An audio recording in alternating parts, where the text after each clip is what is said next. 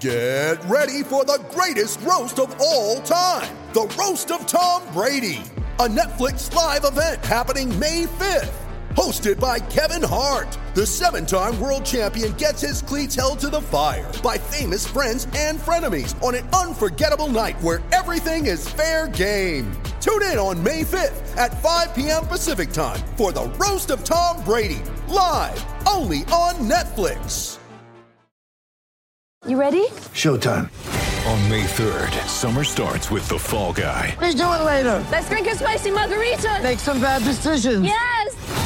Audiences are falling in love with the most entertaining film of the year. Fall guy. Fall Guy. Fall guy. That's what the poster said. See Ryan Gosling and Emily Blunt in the movie critics say exists to make you happy. Trying to make it out? Nope. Because I don't either. It's not what I'm into right now. What are you into? Talking. Yeah. The Fall Guy. Only in theaters May 3rd. Rated PG-13. When you need mealtime inspiration, it's worth shopping Kroger, where you'll find over 30,000 mouth-watering choices that excite your inner foodie. And no matter what tasty choice you make, you'll enjoy our everyday low prices, plus extra ways to save, like digital coupons worth over $600 each week. You can also save up to $1 off per gallon at the pump with fuel points. More savings and more inspiring flavors make shopping Kroger worth it every time. Kroger, fresh for everyone. Fuel restrictions apply. Okay, hello and welcome to the latest episode of the Brighton Rock podcast. Well, another day, another setback. Um, in what was thought to be a minor injury, yesterday, Thursday, we've heard word from Graham at his presser that Tariq has had a further problem with his hammy. Given that Adam Webster's out for, um, well, until after the international break and Solly season has already ended, this is another blow for the Seagulls. Good job, Newcastle are out crocking us at the moment. Um, with the, as the relegation scrap that we're inadvertently caught up in continues this weekend. Joining Peter and I ahead of this weekend's kickoff against Leicester, and for this pod extra, are two debutantes in the shape of mother and daughter combo, Margaret Wallace and Hannah Kofshan. I think I've got that right. Thumbs up. Um, fellow members of Albion supporter group Seagulls over London, as we are, and fine upstanding citizens of an Albion persuasion. So welcome to the show, Margaret and Hannah. How are you both doing? Very well, thanks, Russell. Yeah. Excellent. Looking As forward- warned off air beforehand, they they apparently sound exactly the same. They've pointed out to me. I hadn't noticed this before, but I'm going to probably notice it now, and, and maybe you, the listeners, will as well. So we'll try and keep clarifying who's who. Um, it's Peter and I uh, as well. So, um, well, first of all, let's start as we mean to go on. Um, first, to maybe to you, Margaret. Let's go with you first. How did your Albion story begin? Gosh, I don't remember not being an Albion supporter, actually. I remember as a small kid on a Saturday afternoon with the daily sketch, um, putting in the football scores. And dad, my dad was always, we, we, we, I was born in Worthing. So, and he worked in Brighton. And so it was my, it was our local club. So Brighton Hove Albion was, was the club. Funny thing is what I'm, I'm 70 this year. And I suppose of a generation that women didn't go to football matches really. And it was the, to also beginning to get into the time of kind of football trouble. And so I remember saying to my cousins who were from Liverpool, Oh, I'd love to go to Anfield. Oh, no, they said we'd never let a woman in the Kop. It's too dangerous. And, and there was kind of that sense about it. So I never, um, we then moved away. We moved down to Dorset. So I, I was geographically then a distance, but still always supported Brighton, always looked at the football results. I mean, they always had the biggest, biggest crowds of any league they were in, huge crowds Brighton had. But the first football match I ever actually went to was in 90, I looked it up actually to check it out. It was, I, I got married by then and it was 1977. And um, it was a football match. Oxford were playing Brighton in Oxford. And I, pretty naive to be honest, thought, oh, I'm going to go to this match. So I said to my husband, um, I, can I, you know, I'm going to go. And he was really nervous because of kind of football trouble. I said, no, no, I'm going to go. He said, well, I tell you what, I'll give you a lift to the ground. So he did give me a lift to the ground. Unbeknownst to him and me, it wasn't the right Oxford. It was the other one. so he he disappeared. I was panic struck because I had no anyway. So I, I got a cab, a taxi, to the He- Headington ground, by which time I was getting quite late. I was really nervous. I thought, oh my goodness, know, I'm going to miss this blooming match. So I ran up the thing and said to the steward, "Is it- this is the grounds. Yes, he said, are you on your own? I said, yes. "Oh, right, he said, oh, good. Here you are. Here's a ticket. And that was the other thing I should tell you is my husband said to me, you are not to cheer because anybody knows Hannah and I will know we don't exactly, we're not exactly quiet about our support for Brighton. He said, you want, you must not cheer if you're anywhere near Oxford, Oxford supporters. So I said, well, okay. So anyway, this guy picks his ticket out. He said, you're Brighton supporter. I said, yes, I'm Brighton supporter. He said, oh, here's a ticket. He said, it's been given to me to be given to a good cause. Um, you can go in. And in fact, it was Brian Horton's uncle. And Brian, un- Wow. yeah, Brian Horton's uncle had got a spare ticket and he'd given it to the steward. And I, so I sat next to Brian Horton at this match, Brian Horton's uncle rather, at this match, opposite the dugout with Alan Mullery on the other side. And I swear to this day he had dark glasses on. It was January, but I'm blooming sure he had dark glasses on, looking frightfully cool. And um, and and so I had, of course, I cheered my heart out. We lost, but I cheered my heart out. It was fantastic. I had a lovely time. Um, and but then I don't know. We, we moved. We moved, in fact, um, to Hertfordshire, North Hertfordshire, and I had the kids, Hannah and, and, and my son, and I was working mum. And it became, it was just not possible. I couldn't go to football matches really. I took the children to Goldstone just before the Goldstone was, was closed down. We went to a match there. Hannah say something about that maybe. Um, and, uh, but it was only really when I retired because I just couldn't, I couldn't, I had a very demanding job over in Hastings. I, I couldn't manage to go to football matches. But an old colleague of mine, work colleague of mine, rang me up and said, "Come on, Margaret." He said, "Got got a seat. I, come and get a season ticket." And so I joined in 2012, and I've been coming ever since. I absolutely adore it. Absolutely adore it. So. Brilliant. I mean, there's two unusual things there straight away. Sometimes people have anecdotes like the one you just said about Brian Horton's uncle. There might be somebody somewhere you come across who's, who's got tickets through the club or something. You might get anecdotes like that. But in the very first game you went to, that's pretty impressive.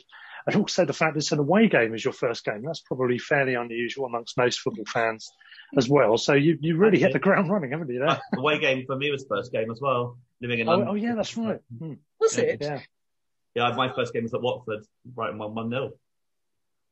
yeah, yeah. Surprise. can't say I'm in that crowd, I'm afraid. I, mine was a home game. But uh, no, I mean, that, that is true. And the other thing that struck me straight away there, Margaret, is you were saying about um, uh, ladies don't tend to go to games much. And I think probably certainly in that in that period, it was probably true. I remember certainly you wouldn't see, you, you sort of you'd notice when there was a woman at a game. That's, I mean, which just just says it all, doesn't it? The fact you'd spot somebody, oh, there's, there's a lady here. Hmm. You know, it was, it was part that. of it was there were no seats, and when you're only five foot sort of and nothing in your Hmm. stocking feet, you can't see. So it's actually quite difficult with with stand, standing. Um, you just, you know, it's, it's tricky. I mean, I was just laughing. We we Hannah and I went to the QPR match, um, and uh, which was brilliant, and the, the free kick, fantastic, because the guys in front of me had um, Brighton Hove Albion wigs on. They were even taller. And of course, we were standing because it was an away match. I couldn't see. So I eased myself into the aisle because the seat was next to the aisle. So I'm in, in the aisle standing there. And of course, Pocognoli, wasn't it how we try to say? Pocognoli Yeah. got that free kick. Ah, we all erupted. And I have to say, I did understand how you could actually have, da- Hannah's laughing, how you could have a real problem because we all cheered. Everybody went forward. And I literally, I went, I was carried. I was actually, you know, ver- horizontal down a thing. And I thought I wasn't, I thought I was going to breathe. I, I thought I was I was going going to to lose my die. mum and have to phone dad and say I'm sorry. she, she, she went. And I had to rescue happy. me. She died happy. Just went sliding o- off into oblivion. Yeah. Yeah, I don't think you're Oh. alone in not being able to see anything at QPR. Though. That away end is appalling, especially the upper upper tier. I knew that joke was coming. Yeah, and I was in the upper tier that game, and I could bet. I don't think I even saw Pocognoli's free kick hit the, you know, hit the net. I think I just were right. erupted, everyone else did. I was kind of like, I assumed it Yeah. had gone in.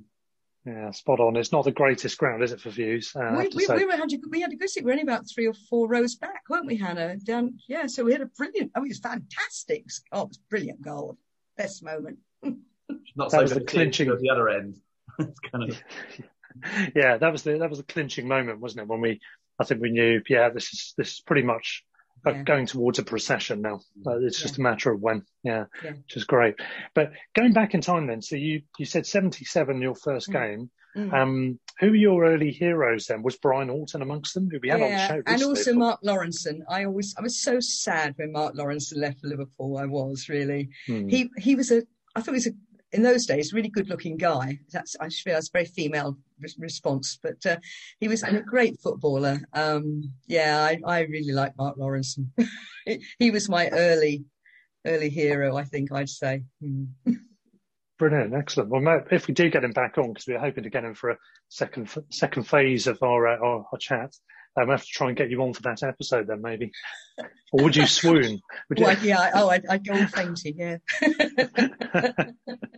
Trouble is now Um, you're, when, I have to say, whenever he predicts on Brighton's results, I always hope he's going to predict a, a, a win, a loss rather, because then we might win, and vice versa. His, his strike rate is rubbish, in my view. Yeah, I think he was 2 0 to us for the Palace game he went for, didn't he? Uh, for example.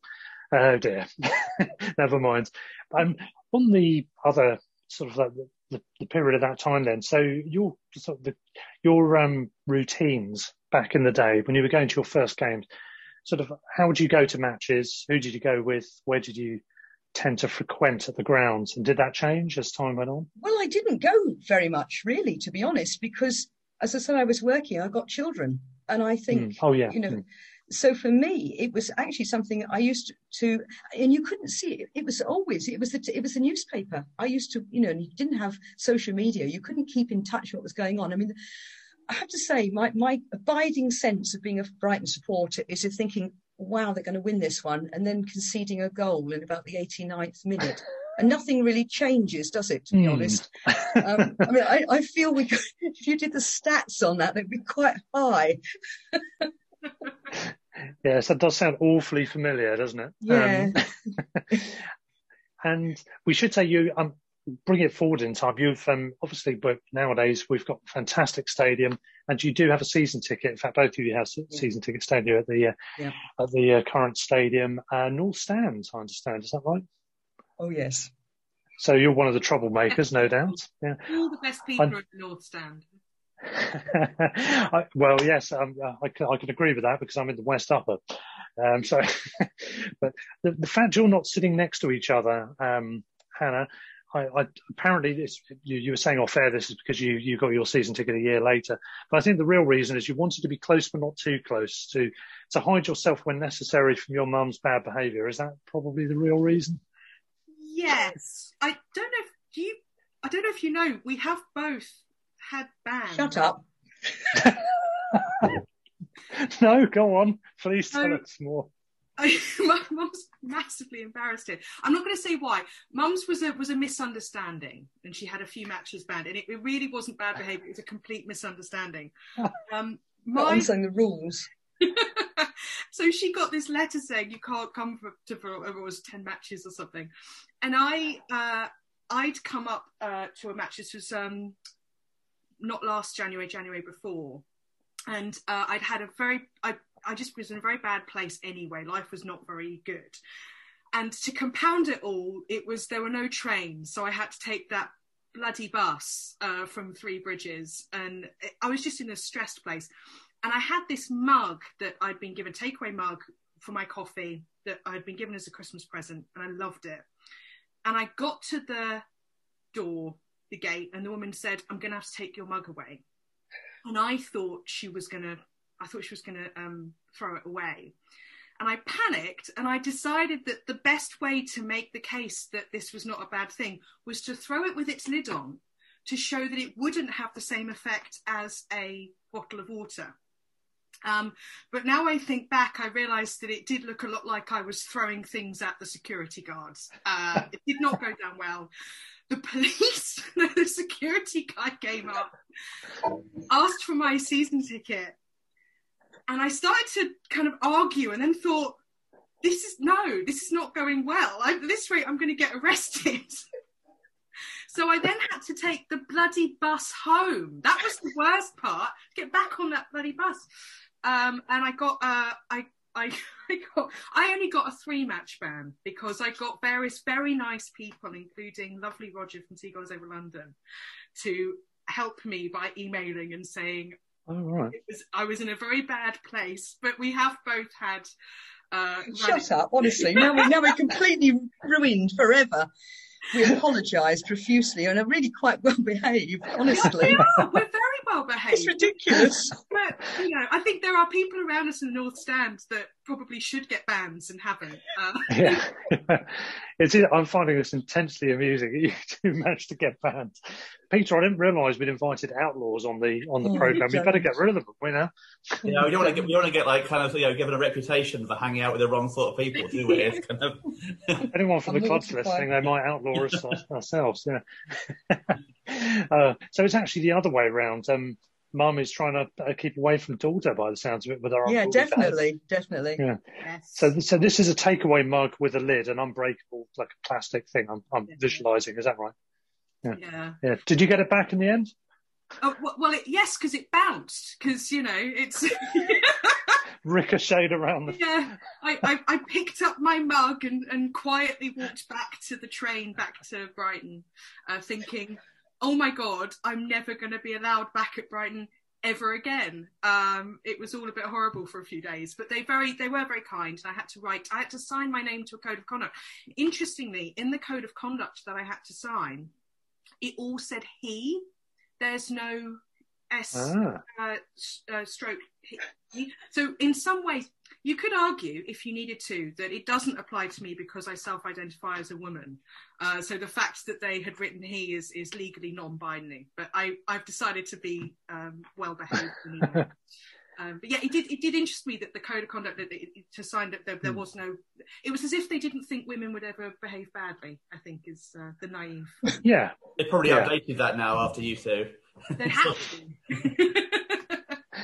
She, she's literally responsible for the rule book being rewritten. Fantastic. think Mum is going to kill me for saying this, by the way. He's going to kill me. She's laughing the laugh and smiling the smile of somebody who's who's planning long term revenge. Yeah, I can see on her face. well, Hannah, moving over to you there with your story. Apart from causing a ruckus at the football in, in latter days, um, how did you get into it? I'm, I'm presuming in, in some way through your mum, because we were saying off air that you two have managed to engineer a scenario where you are the only people in the family who are into football. So dad and brother are not into football in the least, and neither is your husband. Is that right? No, not into football at all. And yeah, so Mum, um, we we'd kind of watch sport. We'd follow sport. It was always something in in the family. And so I kind of just assumed that sport was part of what everyone talked about. Um, and as Mum says, we the first match um, I I remember going to properly was uh, Barnet. It was the the third to last match in that in that season, and we won one 0 um, and I think anyone going to a match where your team wins as a as a first like as a first experience is always going to be something that that resonates. Um, and then of course they got rid of the Goldstone ground, and I didn't go back to watch a match uh, at Brighton in person again until 20 till 20, 2012. So you know that was what 1997 to 2012. So that was yeah 15 years in the wilderness of not having a anywhere to watch it. Um, and I think so. I just kind of knew I was a Brighton supporter, but didn't really have a chance to be one, if that makes sense. I, I and I remember having an argument with a colleague at work. Um, must be about 2007 or something, and I was saying I'm a Brighton supporter, and he said, "Well, when's the last match you went to?" And I said, "Well, I, you know, I don't, I can't." you Gilling's always sold out, or you know, with team, whatever. And he's you can't be, you can't be. Of course, this was a guy who grew up in Hampshire and supported Newcastle, so I'm not entirely sure what leg he had to stand on. Um, and then I, I remember vividly at uni, um, 2003, 2004. I remember listening on my computer to that match against Bristol City, and I had my had my six pack. I had been steadily getting through it and Leon Knight scored that that clincher at the end, and I just cheered. I screamed. I cheered, and I kind of ran out of my room, and no one was there, and no one cared. You know? so it was kind of I was like being this Brighton supporter in her tiny little bubble, um, where no one really cared. Um, and so when the Amex opened, and when Mum got her season ticket, I found myself thinking, well, let's give it a proper go then. Let's let's actually go watch matches. Like let's as opposed to identifying as a, a, a supporter. I, I, should probably become one. Um, so I kind of bought my season ticket and um, and started. I, I, was I'm living. I've been living in London for 16 years now, 15 years now, and um, so just kind of um, yeah, uh, started going and, and haven't really looked back and really Hmm. enjoyed it. Yeah, that's my journey. Excellent. That's, that's good to hear. Um, just just quickly going back to that um, story you told earlier, I think I do recall that from one of the Seagulls over London meetings. Uh, having a few beers after the general formalities of the meeting were out, out of the way. I'm, I'm pretty sure you told us about it then, but I may have been worse for wear actually. Um, ended up having far too many beers at those meetings quite often. but uh, the overall thing though, yeah, it's, it's it's a curiosity that you've ended up having nobody around you from the other sex who's into football. Because I mean, it's it it seems to be quite often that happens. Actually, I've come across quite a few people in that same boat. Um, it's almost like there's a subconscious thing going on there. I'm not sure quite why or how, but uh, yeah, because as I said, growing up, I'm uh, 49 now and, and going to games from uh, 79 onwards, but as an adult from sort of in the 80s. Um, yeah, I would love to have had a, a girlfriend um, who was a Brighton fan, but I just never saw any girls at games. So, um, so that was that. Yeah. But uh, they and not- Peter, Yeah. yeah.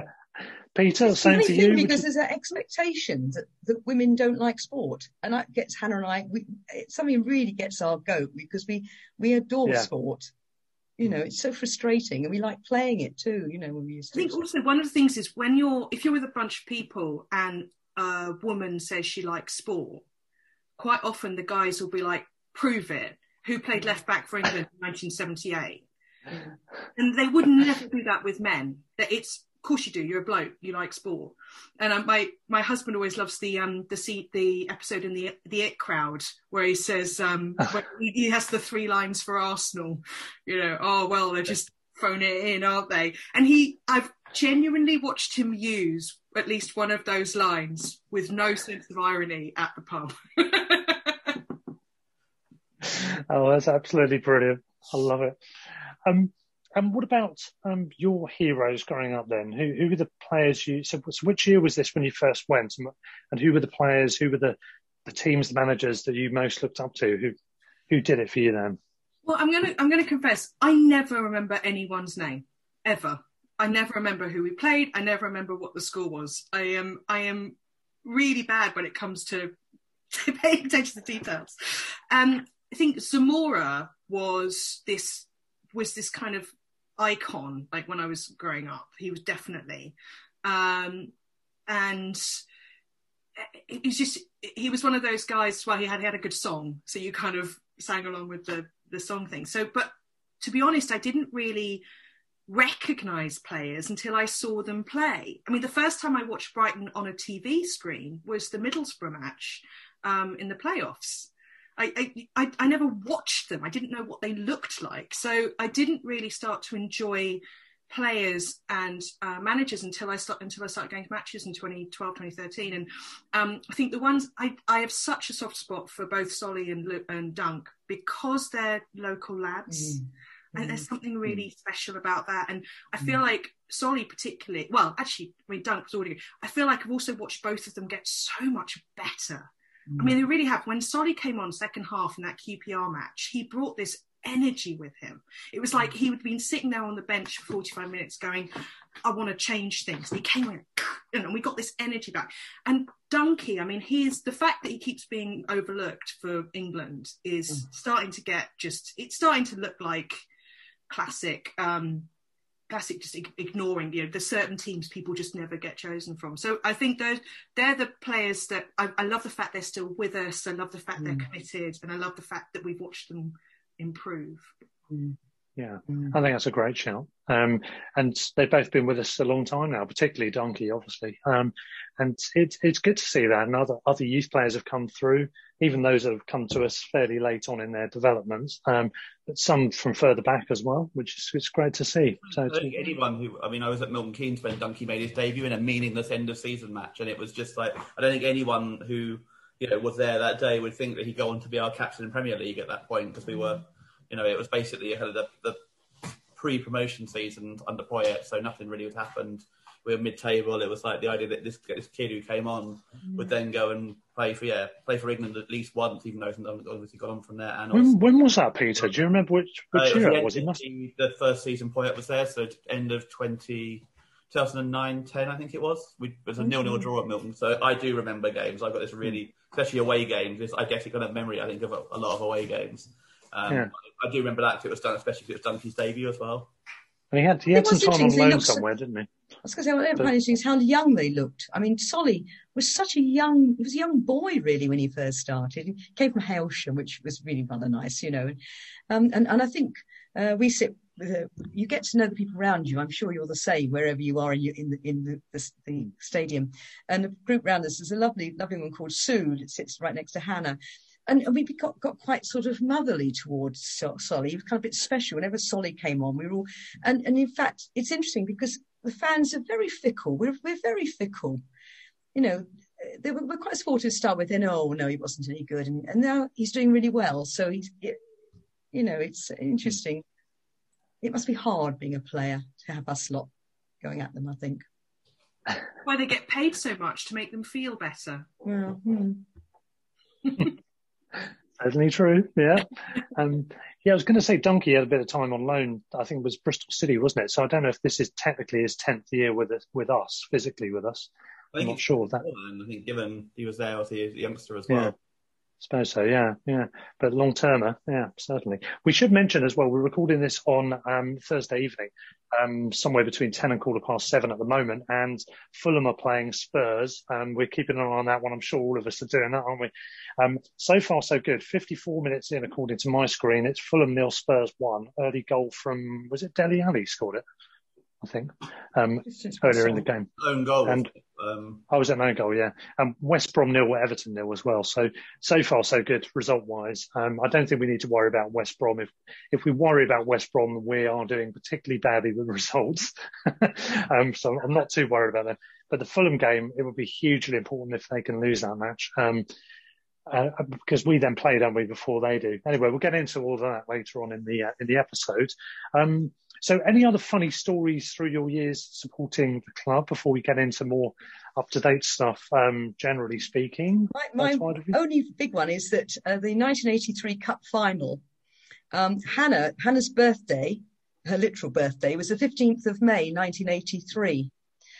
And uh, so the the day that the cup final happened, I was actually I was basically recovering from having Hannah and sit, sitting in bed watching this match. And yes, so, so I still It's why the top I wear is I bought from the shop is the 1983 um, Cup edition one. Uh, okay, okay, yeah, yeah. I, haven't, I don't think I've seen you on match day, so I've, I've not seen the top. But yeah, yeah. But that's oh yes, I remember you told us about this. Yeah, I think yeah. um, there, can't be many people left in Sussex um, watching the game on TV. I was one of them. I was a disappointed child of 11 coming on 12 and watching it at home, um, but fairly new to supporting. So I just thought this is the sort of thing that will happen again and again. of course, we'll be in more cup finals. Hmm. we we came close a couple of years ago, didn't we? Never mind. Uh, well, there we go. Well, anyway, um, I think what we'll do, we'll probably take our first break there. When we come back in part two, we'll run through a few bits of football news, including some Albion news, and get on to the subject of the Leicester game coming up this weekend, what you guys have thought about that, and also indeed what you've been thinking about the season so far, uh, both on and off the pitch. And um, we will come back to that then in just a moment. Stay tuned, folks.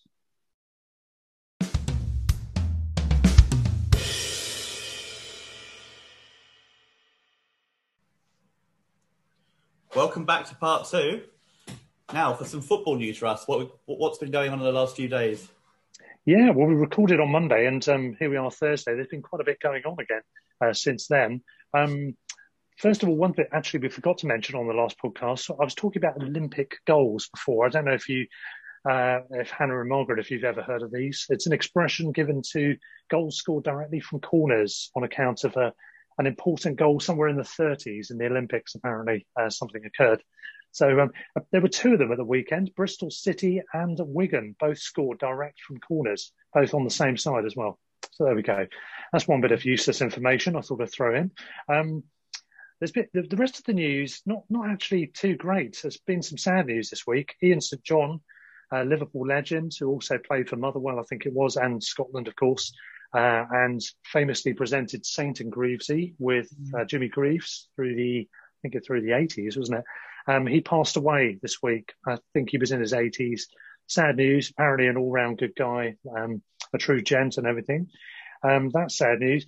One bit of sad news, but not terminal, thankfully, is Jimmy Case, legend also of Liverpool, but also of Brighton. Um, he's um, been pretty poorly, I think, with um, COVID. He's in hospital with it, and um, he has now been discharged. He's on the on the mend, so glad to hear he's doing okay. A little bit more alarmingly, and again with an Albion connection, Steve Cotterill um, got readmitted to hospital. I think we might have mentioned this on the last episode. Um, so he he's got pneumonia related issues to do with COVID. So um, not so good all round there. And um, there was another bit of gloomy news um, I read this week in the Argus that an Albion women's team defender, Rebecca Stott, who's 27, has been diagnosed with stage three Hodgkin's lymphoma, which is a blood cancer, of course. Um, She's returned to her native Oz um, to undergo treatment and for hopeful recovery from there. So we wish her well. Um, she was, I think, as far as I understand it, a first team regular, or certainly in the first team squad as a regular. So, um, yeah, so pretty bad news all round there. We, we certainly wish her well. Um, the other bits of news um, I caught this week, Albion players this week were speaking to a 100 strong school Zoom group about racism experienced um, as part of um, Showbiz Racism the Red Card movement. Uh, the session was hosted by Albion in the community, and um, it featured men's under 23s defender Antef Tsoungui, I think it's pronounced, who's an 18 year old prospect of ours, centre back, and women's team centre back uh, Victoria Williams, who's at the other end of the spectrum. She's 30 years old. They were talking about their experiences. So some good positive initiatives going on there. We have had, of course, our regular racism uh, ticks again this week. And it's Patrick Van Aanholt of Palace. Apparently he's had some abuse this uh, during midweek. I think it presumably from something to do with Man U fans, I'm guessing, but who knows? So that's pretty much it. Um, news this week so far, apart from the football action. So we had Burnley. Uh, they drew with toothless Man United. Oh, sorry, um, they drew with who was it?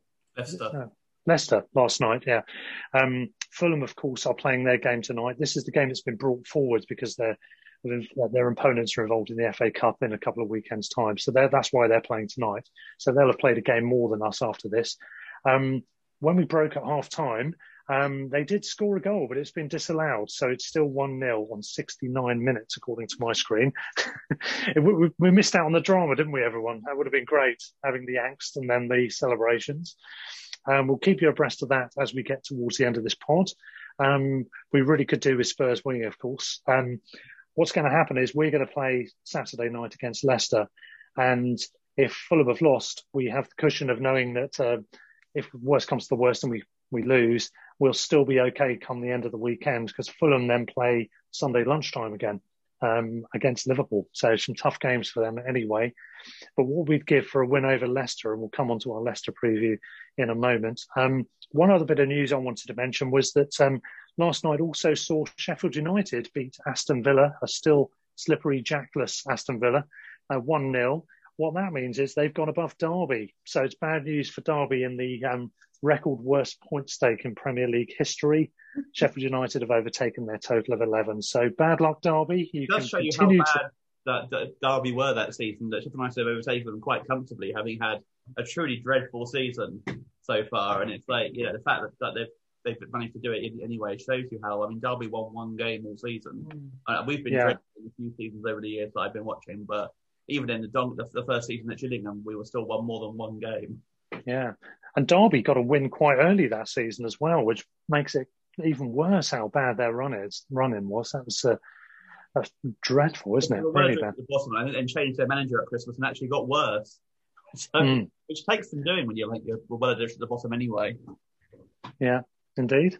Um, any other news anybody's picked up on this week? I think that's pretty much it. Apart from the news, of course, I mentioned at the intro, that uh, Lamptey's had a setback in his hamstring recovery plans, meaning that he'll definitely be missing at the weekend. And I, I've got the feeling the fact they're looking at a specialist, it sounds like there's an ongoing sort of unidentified issue or, Yeah, or not properly. concern, given his pace, is this is one of his main Mm. assets as well. It's uh, you know, you worry that it might be an injury that keeps coming back, and may also be that one of the reasons that Chelsea decided to let him go. Of course, if it happened, I don't know if it happened before. Yeah. It may be one of the reasons. And obviously, they've got Reece James as well, who's obviously a very good right back who's very young as well. But I wonder if that might be one of the, the thoughts behind it that he. Yeah. Well, if, if there isn't any other news items to talk about, we'll, we'll go into talking about the Leicester game, shall we, um, everyone? And uh, I mean, the injury issue is, is the thing, isn't it? I mean, we've obviously got um, Lamptey missing again. We've got Webster missing. We've got Solly missing. Um, and of- obviously long termers like Izquierdo and Andone, who, to be honest, we could have done with having at this point in time, couldn't we? On account of the fact we can't hit a barn door. Um, as well, apparently, he's um got, had some sort of back spasm or something. Yeah, in today's training, wasn't it? So they're not quite sure if that's going to be a case of resting uh, overnight and he'll be okay. We're not sure, but um, we'll, we'll see. We'll see what happens. Um, but Leicester, they've got a ridiculous procession of injuries according to the weekend stats. Um, Fofana's out with a hammy. James Justin's out for the season with a knee injury. Maddison's out with a hip problem. Dennis Praet is out with a, a hammy. Um, Perez has a knee issue. Wes Morgan has a back problem. But, um, Harvey Barnes has just gone off with a knee injury at the weekend and he's going to be out for a while. And Jonny Evans, the same with his calf injury. So that's eight people out for them. And I think, as far as I understand it, Jamie Vardy is available, but he's still nursing some kind of ongoing issue, isn't he, some description. So things are not great for Leicester. Although we've got our problems, I think it's theoretically a good time to play them. They've just had the one-all draw with with Burnley, haven't they, in the in the week, um, which was, I think, a fairly unremarkable game by the sounds of it. Got extra Uh, games played, so they played two games since we last played. Because they played Sunday Yeah. and then Wednesday. So it's yeah. Yeah. Hopefully, So well. does this mean we're going to win? Um, Hannah, what do you reckon? Oh. Peter's shaking his head, by the way. hope is a dangerous thing. Um, I think what is interesting, I've, I've always um, noticed that Brighton seems to step up when a team is better and step down when a team isn't. Um, Yeah. And, you know, last few matches kind of, our, our last five matches prove that, really, don't they? And so I feel like Leicester's form this season has been consistently a hell of a lot better than ours. So I feel like we might just simply play better than we have done with other teams. Um, and, and, and that will stand us in good stead. I mean, the, the, the whole point is we've got a few defenders out, which is a, a shame. And that's a risk for us because our defending's so good. But it's sim- we simply cannot score goals. And it's it, it's such a stupid. You look at the, the, the eventual scoreline, and that's what really determines it. And if you cannot score goals, you are not going to win. So un- unless I, I, was, I was interested. in was it Klopp's um, theory on the one touch? Like we're really not good at the one touch. Our boys panic. You know they, um, and so uh, if if they just someone needs some confidence. Someone needs to just punch it through the defenders if they have to. Um, that that's all we need to do. We need to score a bloody goal. Margaret, would, would you go along with that? Well, I, don't think, I, I think ditto, really. I mean, it's absolutely, they, they just need confidence and they haven't got it. Um, and I don't know, somehow Maupay seems to keep turning around the wrong way. It sort of, it just, frust- he gets into the box and you think, come on. And he just seems to, it's almost as if he turns the wrong, the wrong way round, counterclockwise or whatever, and finished up therefore with his on the wrong foot, and everybody's then got themselves regrouped, and we're back to square one again. And you think, oh, Yeah. I don't Well, you'd say a good striker finds space. He kind of he's, he's pretty much doing the opposite at the moment, isn't he? He's finding non-space, which is And then we then we then we miss two penalties, and you think, how, it, it takes some doing to miss two penalties, in my view. Yeah, yeah. I mean, we, we we spoke at length about the refereeing decision, so we won't go into that. I mean, unless you've got any particular points to add. We did talk about that for quite a while. but but in terms of the penalty misses, yeah, I mean, you just couldn't make this up, could you? It's the first time in Premier League history that two penalties have been missed by means of the woodwork, so to speak. Um, penalty, two penalties have been missed in games before. Funnily enough, a Serie C game from the weekend. Apparently, both teams in one match missed penal- missed two penalties each. Wow. Um, which is bizarre. I don't know in what in what fashion or which teams they were. I just heard it somewhere else. But um, so somebody outdid us at the weekend, but that's scant consolation, isn't it? Um, yeah, I mean, missing the two, as I said um, on the Zoom chat when I was watching the game on Saturday, we were discussing after the first penalty miss who we'd like to see the next penalty taker to be, little knowing it was going to be during the same game. But I was saying I'd go with Grosh, Grosh again, really. And if you're changing it again, I would have gone for Dunk because although he's not whacking them in the corners or anything, he's tended to score his penalties. He's got the right, I think, the right psychology to take the penalties. Um, yeah, it has to be said, we're not it, alone in terms of penalties. I mean, Man City have had real problems with them this season. And yeah. They missed like four or five or something. There's a point where they're going through their team to work out who's actually taking them. So we're we're far from alone. It's even, even the best teams have weird, you know, runs. And of course, then you end up probably, probably the answer is you probably, even if someone misses two, you probably should stick with them because they're probably your best penalty taker. But because teams then move down the order, they're, they're less good penalty takers take them. And then that means that then you probably more chance of missing, ironically. Yeah. yeah. But Duncan in shootouts, he scored. Grosh, I think generally he hadn't missed one for two and a half years. I would have been quite happy for him to follow up. It's almost better in a way, as as Richard said on the last podcast. You've you've warmed up. You've seen what the, the keepers procedure is on, you know, in, in that situation, in that game. You've warmed yourself up. You've taken a penalty on the day. In a way, you're, you're the best equipped to take the next one. And his record isn't bad in general. So I would have stuck with him, to be honest. Um, but it's one of those things. At least we are hitting the crossbar, unlike Man City, with, with our penalties, racking up our um, our crossbar strike rate, aren't we? What's that? Thirteen now, is it for the season? Something like that. Utterly insane. Um, our head-to-head record against Leicester, obviously we were very well beaten earlier this season in one of our most passive defeats. I think generally we've given a good account of ourselves at least, um, but that was a poor performance.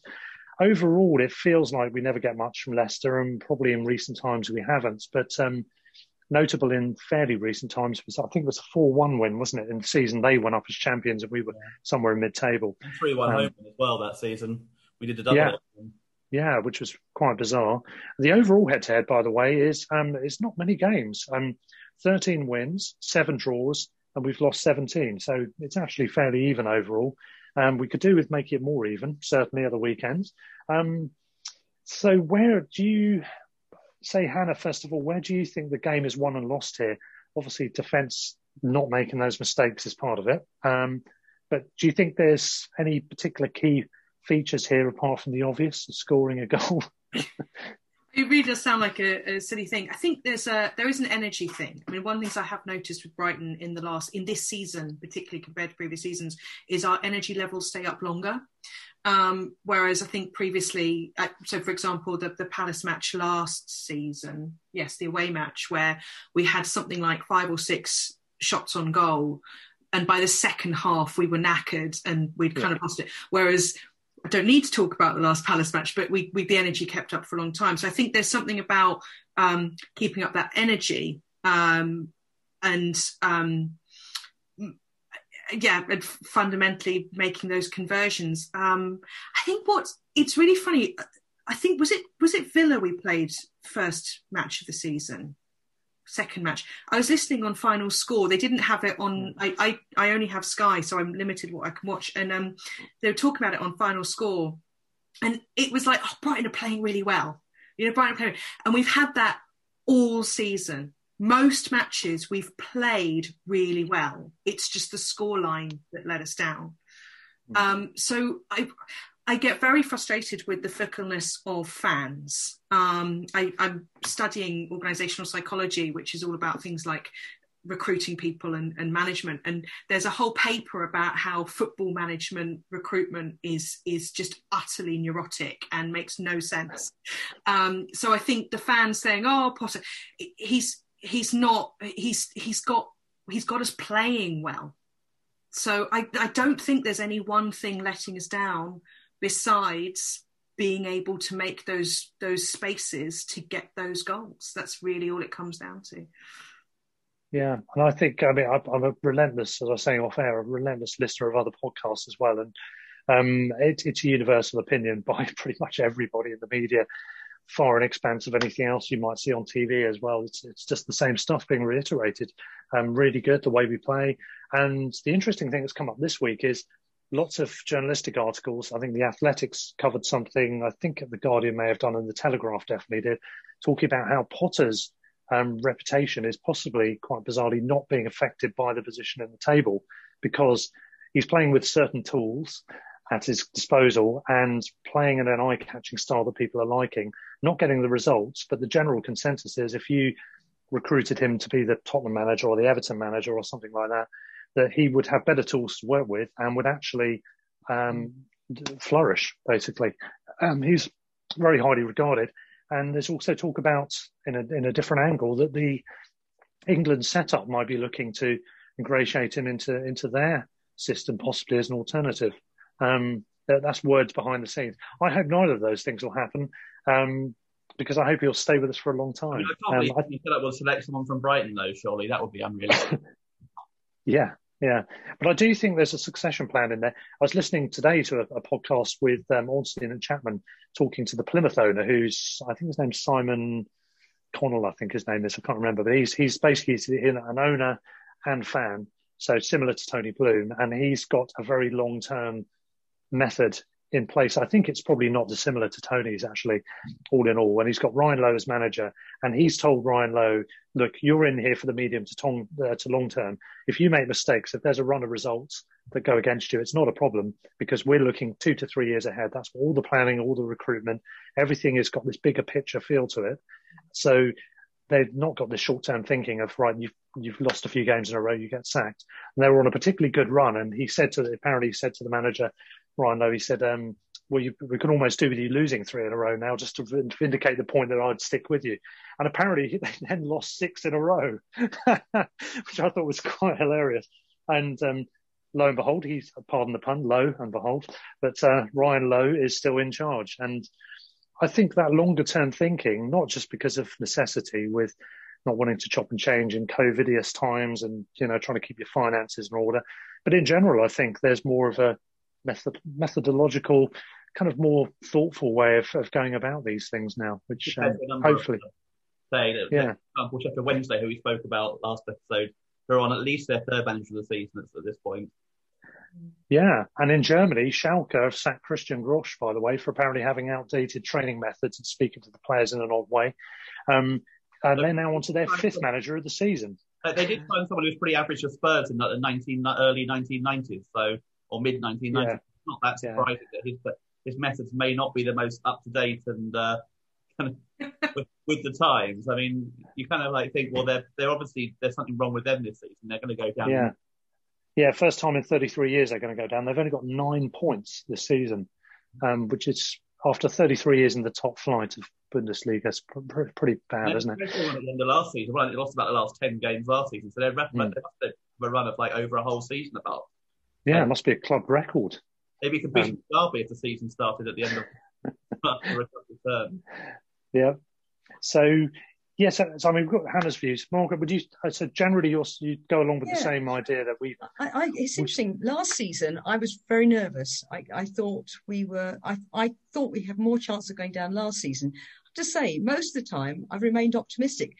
It's very, it's really lovely football to watch. I mean, it really is a joy to watch us play most of the time until we get into the last third. But anyway, but we, we play well, we pass well, fantastic sense of teamwork. I just think, and I think I feel very fortunate to be supporting Brighton because I think the whole setup, you know, Tony Bloom down. I mean, Paul Barber and and um, uh, the technical guy. Um, my brain. Um, um, just what? um, yeah, the, Ashworth. The, Ashworth, Ashworth yeah. yeah. Hmm. I mean, they're they're just fantastic. And I and I I think for me the particular thing I love is bringing in young ones and bringing them through. It must be so good to be in the academy at Brighton because you must feel you've got a really strong chance of actually getting through into the first team, and that they will look at your development. You you look at, at, at White and how White was was treated and so on. I mean, I hope he doesn't go at the end of the season, although you know I suppose he could, depending what happens to us. But he we've managed them, we've developed them brilliantly, I think, and it's really showing now. Um, and I think we've got now broad a breadth. If you, when I first started watching, actually at the Amex, the, the, the, bench was really quite thin. If somebody had to go off, there really weren't substitutes who were of the same quality. And yet now you feel we have people on the bench who can come in. I'm, I'm quite excited by Moder and Karbownik, the two young Poles. I mean, I thought Moder looked so young, I must say, but um, they just seem as if they're going to fit in well. And, and I, I think there's some really exciting things to come. So. 100% agree with you. I think exactly the same. There's, there's, so much talent, strength and depth. It's all part of the policy, isn't it, as well? And to the point where we can afford to sell a major asset if we need to. But um, yeah, I mean, it's we're just missing that striker, aren't we? That's the one element. And ideally, in the ideal world, you'd bring something, you've managed to get someone through the ranks who can really hit the ground running. That would be perfect because that saves you 40, 45 million, whatever it's going to be, even 20 million with a, a good young player signed early. It looked like Absolutely. Connolly was going to be that, wasn't it? With that first match yeah. Spurs, and you think, oh wow, this is it. And somehow he just doesn't seem to have quite. He's. You can yeah. see it on his face, though. You can see he's not getting the breaks he wants. You can see that frustration. Mm. Um, and I can understand it because it's where teams come in. I mean, yes, it's great to have a good striker, but unless the unless people can get the ball up to them, what's the point? I think that whole concept of of the team as a whole um, is so important. I, I've been watching Ted Lasso on Apple TV, and it's just so heartwarming. Um, and that idea that actually the team, the the attitude is in some ways more important than the football. Um, it, it, it, of course, I say that. That's I'm I'm both a woman uh, and someone studying this subject. But I think that idea of um, culture and long-term thinking and supporting each other and recognizing that 11 people together make a match is what is far more important than the short-termist. Oh, we we need this one striker and they'll change it, or, or you know that that idiot person, that idiot referee. It's so much bigger than that. I think. I mean, hmm. just one quick thing. I, I think also there's the pluses and minuses of being a Brighton sport in the sense that they're never going to see us as one of the big six, and therefore our players will want to go to the big six. But frankly, I wouldn't want to go. I, I wouldn't want to be a Chelsea player or a Manu player because if you don't deliver, you're out. And if you're a manager, my goodness me, you know, you it's completely results oriented. And I, I suppose the, the, thing that makes me a little bit bitter is that we would be as a, a team a bit like Southampton were developing the players, and then they get cherry picked.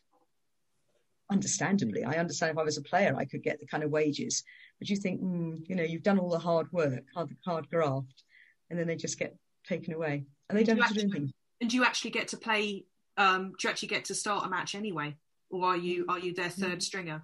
You know, surely if you're a footballer, mm. you want to actually play.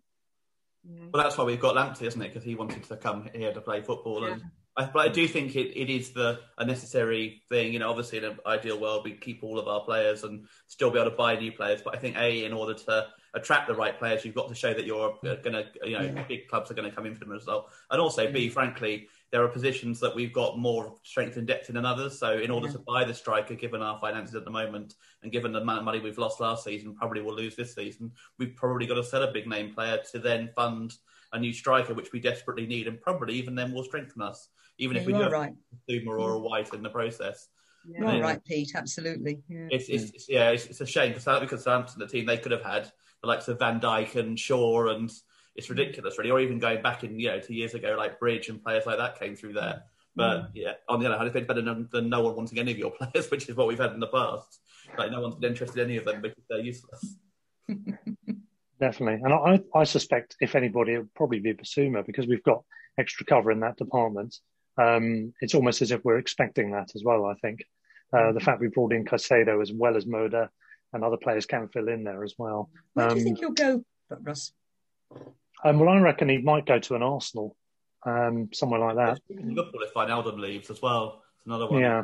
Well, I would have said some, maybe someone like Everton, but I think because they've got Allan there, haven't they, who plays a similar sort of role, so maybe not there. But I, I, I feel like Arsenal are constantly on the look for, lookout for new players to try and spark things off there because they're still not finding the right formula, are they? So it could be there. I'm not sure. If it's someone like Ben White, maybe. I I'm not sure really with Ben White. I wouldn't be surprised if someone like City went for him because he's a ball playing player as well. Um, just what Guardiola likes, and he could tailor him to his to his own ends as well. Yeah, And he who obviously knows? likes Who the way we play, doesn't he? Guardiola. Yeah, absolutely. Yeah, yeah. Mm. Well, hopefully we will play well and get a result this weekend. I don't know. Just quickly on a few other little bits then. So in terms of the weekends, um, it's a Saturday night game.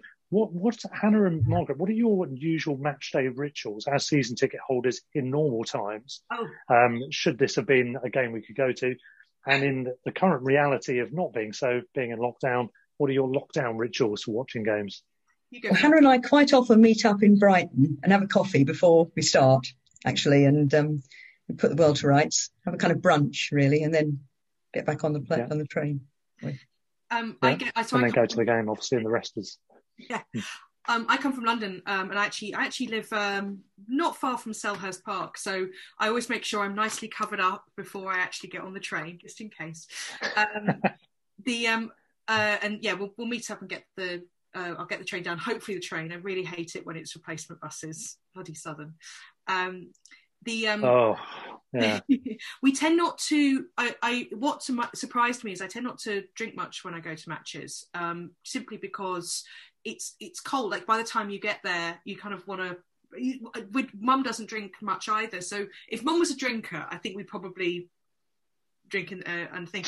And also, since I'm since I'm currently six months pregnant, um, I wouldn't be drinking anyway. Um, so one of the things I'm I'm hoping to maybe ask uh, Paul Barber and his team is if they will consider giving mat leave to season ticket holders uh, until such time as they're able to properly enjoy a match again. we Um, think they should, by the way, because we think that's discriminatory. potentially discriminatory But they never even thought about it in, in their defence, but uh, Yeah. It's an interesting point, actually. Yeah. yeah. It's difficult to take the time out um, if you're breastfeeding, all that kind of stuff. So I, I'd like Yeah. to at least ask, see what they say. So, any chance, Russ, you can kind of, with the powers that be, suggest this? I I can try. Yeah. Thanks, Russ. we'll see. Yeah, it's interesting. That. Incidentally, I don't know if you if you know or wanted to know the gender of your baby, but um, if it's I is it if it's a, a guy, are you going to try and buck the, ch- the trend of, of non-supporting by males in the family as a whole? Well, it is Um, a girl, so It is a you know, girl. Oh, there we go. We don't have to worry. Um, I think my main my main worry is she ends up supporting Palace because it's the local team. That's Oh, that's the no, big no, no. you know. No, that's simply unacceptable in every form. exactly. well, Andy, uh, you might have heard Andy Bass on, uh, not Andy Bass, sorry, Andy Bravery from Seagulls Over London uh, lives in that area, Croydon, and he's got two children, one of each, and um, they're both Brighton fans, and one of them's playing football for a local local team, surrounded by Millwall and Palace supporting kids. So it can be done. It can be done.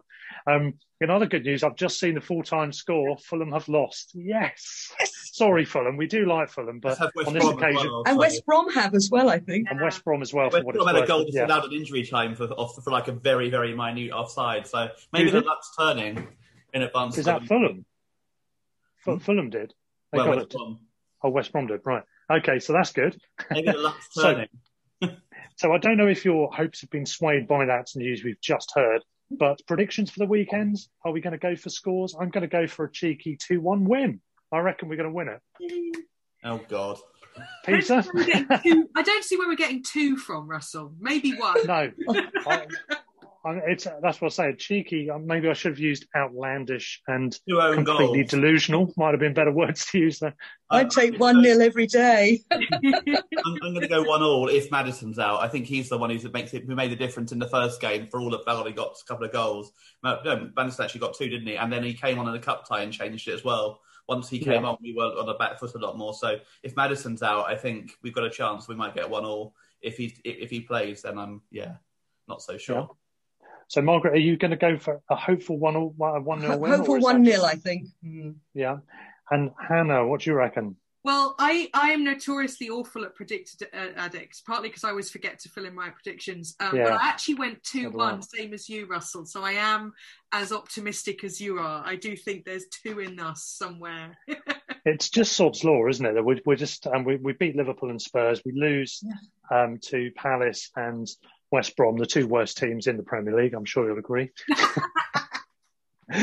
no offence to West Brom fans. Um, and um, and then we'll beat Leicester. It's just the way it goes, isn't it? Hopefully so. The fact is, we can be cheered by the fact Fulham have lost. So we've got a three point gap with a game in hand now, effectively, um, which will be like, ca- caught up with later. Um, they've got Liverpool away this weekend. So even though we've got a tough match, so have they. Um, just quickly on the, the, the upcoming games. So we've got Leicester, we've got Southampton away, Newcastle at home. I think it's a key period for us, isn't it, with those games? Man United away, I feel we owe them one. I think we can get something there. Then we've got games where I'm less confident. We've got Everton at home, Chelsea away, um, but then we've got Sheffield United got away. decent home record against Everton in the Premier League. We've not lost at home to them. That's true. So we did That's have an awful true, yeah. lot of help from the referee last season. Yeah. So some winnable Very up and games. down, aren't they, Everton? I mean, they're very, very Yeah. It sounds like they were quite fortunate to win today. They didn't play that well. Yeah. And and finally, then, um, just um, your predictions for the season. Well, your take on the season as a whole. Um, I know we've, we're generally happy with Potter, barring the, the goals and results element. Um, but your take on the season so far in general, and are we going to stay up? Margaret first. Should we go to you? Yes, I'm, I'm absolutely sure we're going to stay up. You know, definitely. Um, Yeah. It's been a bit of a roller coaster. I mean, we've won games. I mean, to beat Liverpool and Spurs was phenomenal, absolutely phenomenal. And I think that Man U match at the beginning of the season was just, it was somehow, it seems to be indicative of what happens. And it, that kind of sense of we've lost matches that we should have won, and you just get sort of frustrated Hmm. at times. But there have been Yeah. some really good, good things too. So it's been, it's been, overall, I think it's been pleasurable with some very frustrating moments. Yeah, I think that sums everything you said there. Sums up how I feel actually. Um, Hannah, would you go along with that as well? Nothing more to add. I mean, I, Yeah. I think it, I think yet again we'll we'll stay up without the requisite forty points. Uh, I think that's that's been blown out of the water for a few seasons now. Um, Hmm. I think we'll just stay up. If if we don't, of course, um, I, I, don't- I I'm never going to be able to get to all the championship matches. One of the great great, great things about being in the Premier League is you only have to you don't have to take quite as many journeys down to to the Amex. So I need us to stay up because I'm not going to have that much spare time. So that's purely selfish view of why we have to stay up. Yeah, one Especially one of the reasons I prefer is that well, doesn't help. That generally. week Hmm. nightmare. Sorry, Ross, you were saying. Yeah, the Championship is, is a good division, but I, I'd rather still, I'd much rather be in the Premier League. Some people have said, oh, I actually quite like the Championship, but uh, yeah, I like it, but I'd prefer the Premier League, not least for the fact I live in London and it's a real hassle travelling down. It does bite in if it's a, you know, 46 game seasons, 23 home games. It's just too much. Plus you end up getting home cup draws and I can't resist going and it just, it all just turns into a nightmare, uh, financially so especially. Yeah. But anyway, on that note, then let's hope let's go hopeful into the weekend. Um, Margaret and Hannah, thank you very much for joining us. Um, it was an excellent debut, I thought. You added something to the team, so um, thank you both for joining us. Hope you enjoyed it. Very much. Thank you very much for having us. Thank you. Thank you so much. Excellent. It was it was a pleasure having you on, and I think I could tell the difference in the voices. I think you were distinguishable in the end. Not to worry. okay, so in the usual tradition, then Peter, we'll uh, we'll sign out as we normally do by saying "Stand or fall." Up the Albion. Sports Social Podcast Network. Lucky Land Casino asking people what's the weirdest place you've gotten lucky? Lucky? In line at the deli, I guess? Aha, in my dentist's office. More than once, actually. Do I have to say? Yes, you do. In the car before my kids' PTA meeting. Really? Yes. Excuse me, what's the weirdest place you've gotten lucky? I never win and tell. Well, there you have it. You can get lucky anywhere playing at LuckyLandSlots.com. Play for free right now. Are you feeling lucky? No purchase necessary. Void where prohibited by law. 18 plus. Terms and conditions apply. See website for details.